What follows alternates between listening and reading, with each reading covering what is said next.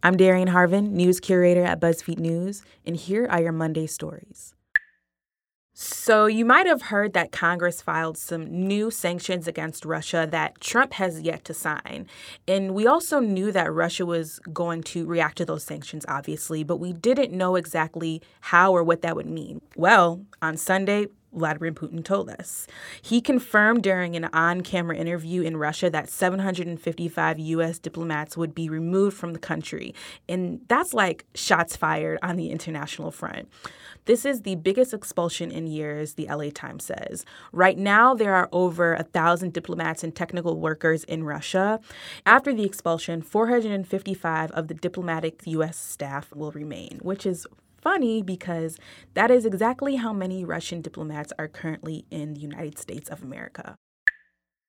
On Friday, Trump suggested that police officers should be, quote, rough with suspects in custody during a speech to law enforcement officers. When you see these thugs being thrown into the back of a paddy wagon, you just see them thrown in, rough.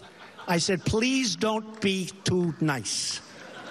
Like when you guys put somebody in the car and you're protecting their head, you know, the way you put their hand over. Like, don't hit their head and they've just killed somebody, don't hit their head. I said, you can take the hand away, okay? And over the weekend, police in New York City, Philly, Seattle, Houston, Santa Monica, and Baltimore all tweeted or released statements condemning Trump's comments. Here's one example Officer Ben Tobias in Gainesville, Florida tweeted, I'm a cop. I do not agree with or condone POTUS's remarks today on police brutality. Those who applauded and cheered should be ashamed. In a statement to BuzzFeed News, the Fraternal Order of Police, which is the largest union of police officers in the country, which, by the way, endorsed Trump during the election, waved off criticism of the president, dismissing his remarks as banter. So it's festival season, and I am here with your festival news from the weekend. The Panorama Festival took place in New York City. Solange performed, Girl Talk performed, Tyler the Creator performed, and so did Frank Ocean, who wore a shirt that really blew up over the internet.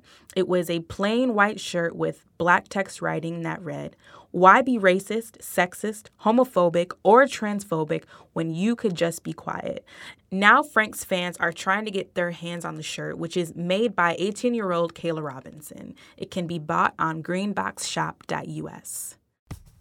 For more on the latest stories, download the BuzzFeed News app.